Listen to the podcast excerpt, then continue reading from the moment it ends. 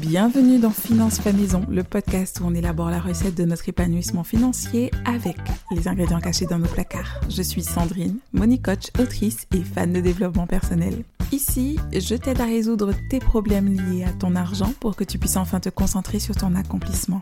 Je suis convaincue qu'en domptant nos finances, nous domptons notre vie. Alors, allons-y. Hello. Quel bonheur de te retrouver pour un nouvel épisode. Avant de commencer, j'aimerais prendre le temps de remercier toutes les personnes qui m'ont félicité pour la sortie de mon livre « Le guide ultime pour bien gérer son budget » aux éditions Solar. J'ai eu énormément de retours positifs de la part de ceux qui l'ont acheté et je suis vraiment heureuse parce que, oui, je l'assume, j'ai écrit ce livre pour qu'il soit bon, pour qu'il soit efficace et pour désamorcer certaines croyances sur la gestion du budget. Mais j'ai beau avoir écrit ce livre pour qu'il soit bon, il n'y a que mes lecteurs qui aient le dernier mot. Alors, ces retours positifs viennent confirmer que j'ai fait ce livre pour les bonnes raisons et pour les bonnes personnes. Je suis tellement reconnaissante pour tous les messages et encouragements que j'ai reçus. Et si tu n'as pas encore mon livre dans ta bibliothèque, sache que tu peux le trouver partout, à la FNAC, Cultura, sur Amazon, en librairie. Il y aura un lien dans la description de cet épisode qui te permet de le commander ou de le trouver près de chez toi. Je te laisse découvrir le sommaire via mon lien pour que tu saches toutes les thématiques que j'aborde dans ce livre et que tu sautes le pas. Revenons à nos moutons. Aujourd'hui, je t'évite quatre erreurs financières et pas n'importe lesquelles. Histoire qu'à la fin de l'année, tu ne te dises pas « Ah, si j'avais su, j'aurais fait différemment » ou « Si j'en avais pris conscience, ça m'aurait épargné des soucis ». J'ai pris énormément de temps pour sortir cet épisode parce que je voulais qu'on ait ensemble un vrai moment de recul et pas juste délivrer une checklist des cent cinquante mille erreurs possibles. En fait, l'important pour être un bon gestionnaire, ce n'est pas de ne pas faire d'erreurs du tout. Des erreurs, tu vas en faire. Surtout si tu es dans cette phase où tu commences à peine à reprendre les choses en main et à t'intéresser à ton éducation financière. Et bonne nouvelle, c'est pas grave. Si tu fais plein de petites erreurs, eh bien sache aussi que toutes ces petites erreurs peuvent être corrigées. Alors qu'il y en a quatre, selon moi, qui pourrait saboter tous tes efforts et te faire prendre des mauvaises décisions si tu ne les rectifies pas tout de suite. Et je pense qu'on n'en parle pas assez, donc je vais prendre le temps de le faire avec toi aujourd'hui. Il n'y a pas d'ordre d'importance dans les quatre erreurs financières dont je vais te parler. Il n'y en a pas une plus grave que les autres. En les sélectionnant, j'ai trouvé qu'elles se valaient toutes, même si les conséquences ne seront effectivement pas les mêmes. Et on commence par l'erreur numéro un. Chaque année, il y a un coût invisible que tu payes. On va voir si tu en as conscience. Je vais te donner une situation.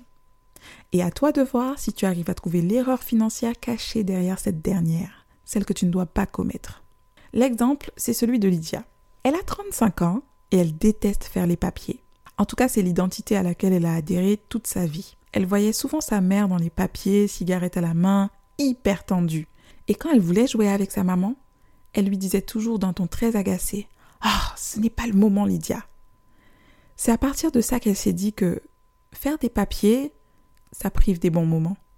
Alors elle en a fait le moins possible dans sa vie. Elle détestait en particulier les feuilles de soins pour ses frais de santé. Devoir les remplir, aller les poster, qu'est-ce que c'était barbant. Donc quand le médecin de Lydia lui tendait des feuilles de soins, elle levait les yeux en l'air. Et quand elle rentrait chez elle, elle les rangeait soigneusement dans un tiroir, se disant qu'elle prendrait le temps de toutes les faire un jour, en une seule fois. Mais cachée dans son tiroir, là où elle ne voulait pas les voir, Lydia repoussait un moment qui en fait lui rappelait un souvenir désagréable, celui de sa mère toujours très occupée à faire les papiers. Et comme c'était à prévoir aussi, le temps a passé. Un jour, elle discutait avec une amie qui lui racontait qu'elle venait tout juste de poster une feuille de soins et elle s'est souvenue « Oh purée, j'ai un tas de feuilles de soins que je n'ai jamais remplies. Peut-être que je pourrais mettre du beurre dans mes épinards. Allez, je vais les remplir. » Elle se précipita chez elle, mit ses enfants devant la télé afin de ne pas être dérangée et sortit toutes ses feuilles de soins du tiroir. Il y en avait vingt. Certaines étaient là depuis plus de trois ans. Elle a tout rempli et tout posté. On ne lui a remboursé que huit soins sur les vingt envoyés. Pourquoi ? Parce qu'elle ne le savait pas, mais il y a une date limite pour se faire rembourser une feuille de soins en France. Tu as deux ans maximum pour l'envoyer à ton assurance maladie. Donc notre Lydia ne s'était pas rendue compte, mais ça lui a pris trois ans pour récupérer son dû. Comme beaucoup d'entre nous, elle n'a pas vu le temps passer. Ces petits bouts de papier n'étaient jamais sa priorité et elle repoussait constamment la date où elle allait passer ce moment de tri désagréable. Est-ce que tu as compris quelle est cette erreur qu'elle a faite et que tu vas éviter de faire grâce à ce podcast ? Mmh. C'est l'inaction. L'inaction a toujours un coût. Et parfois, ce coût est pire que le moment désagréable que tu as cherché à éviter en ne faisant rien. Et ça, tu dois te le dire à chaque fois que tu te retrouves bloqué. Combien de personnes m'ont envoyé des mails pour me dire qu'épargner des petites sommes leur semblait ridicule et que ce n'est pas ce qui va leur permettre d'avancer, alors elles préféraient ne rien mettre de côté. Combien m'ont confié avoir tellement fermé les yeux sur leurs dettes que ça a fini par leur exploser en pleine face. Combien n'ont pas souhaité se faire accompagner parce qu'ils ont pensé qu'un jour, ils reprendront les choses en main par eux-mêmes et finalement, ce jour n'est jamais arrivé. Et je ne veux pas être dramatique. Ce n'est pas parce que tu procrastines sur certaines décisions que tu dois prendre pour changer les choses que tu vas être condamné. Mais c'est une réalité. L'inaction te coûte très cher. Et si toi aussi tu as des feuilles de soins qui t'attendent, alors le premier service que tu pourrais te rendre en ce début d'année, c'est d'aller les poster.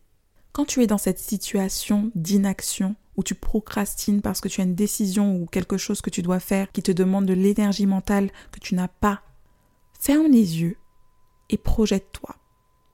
Dis-toi, ok, dans quel état je serai, comment je me sentirai quand j'aurai accompli ma tâche. Ok, je dois résilier cet abonnement et j'ai vraiment, vraiment la flemme. Mais qu'est-ce que je pourrais faire avec tout l'argent que je vais économiser une fois que je l'aurai résilié? Ok, je dois appeler mon fournisseur pour savoir où en est cette facture impayée. Mais quand on aura négocié un étalement, comment je vais me sentir? Qu'est-ce que ça va libérer comme charge mentale? Pense toujours à l'après, une fois que tu as fait la tâche. Concentre-toi sur l'émotion que ça va provoquer en toi, la satisfaction que tu vas ressentir. Et c'est ça qui va te permettre d'aller faire ce pourquoi tu procrastines depuis si longtemps. La deuxième erreur financière dont je voudrais te parler se rapproche de l'inaction, c'est le fait de se déresponsabiliser. Te déresponsabiliser de l'état de tes finances, plus précisément. Et tu vas voir qu'on a tous tendance à le faire, parfois même sans s'en rendre compte. Et attention, ici, je ne suis pas en train de te dire que tu dois t'auto-flageller ou que tu dois constamment te rendre coupable de tout ce qui t'arrive. Non, tout ce que je dis pourrait te blesser si l'intention était mauvaise. Mais tu sais qu'ici, je prends soin de tes finances. Et si je dois dire les choses, je le ferai parce que c'est ce dont tu as besoin pour avancer. Donc, oui, peut-être que tu te déresponsabilises un petit peu trop souvent. Et j'ai été aussi dans cette énergie, donc c'est pour ça que je me permets de te le dire. L'enjeu, c'est pas d'être parfait. C'est pas de ne pas faire d'erreur, non. C'est simplement de reprendre l'ascendant sur ton argent en reprenant ta position d'acteur. Dans l'erreur précédente, on parlait d'inaction. On peut être coincé dans l'inaction, qu'on a peur de l'inconfort. Mais quand tu te déresponsabilises, c'est encore autre chose. Et ça aussi, ça peut te coûter cher. quatre-vingt-quinze pour cent de ta situation financière actuelle est de ta responsabilité. Et je laisse cinq pour cent au coup du sort, mais pas plus. Tu es concerné par cette erreur si tu as déjà dit « J'en serais pas là si je gagnais plus. Le problème, c'est que j'ai beaucoup de charges à payer. Je suis bloqué à cause de mon découvert. Ah, c'est ma banque qui ne met jamais le solde à jour. Je veux bien essayer, mais il y a toujours des imprévus. Ah, ça c'est parce que je suis pauvre. Ah, mais ça c'est parce que j'ai pas eu d'éducation financière. Et ça c'est parce que... Enfin, est-ce que tu as besoin d'autres exemples? Je crois que tu vois bien ce que je veux dire là, non? Arrête de chercher la cause des problèmes que tu rencontres. Concentre-toi sur ta part de responsabilité dans cette situation parce que c'est là que tu trouveras la solution. Est-ce que ça t'est déjà arrivé que quelqu'un fasse un nœud et que tu n'arrives pas à le défaire? Et quand cette personne vient, elle le défait, simplement, les yeux fermés. Et tu te demandes comment elle a fait ça, comme si elle avait un super pouvoir que tu n'as pas. Eh bien, c'est simple.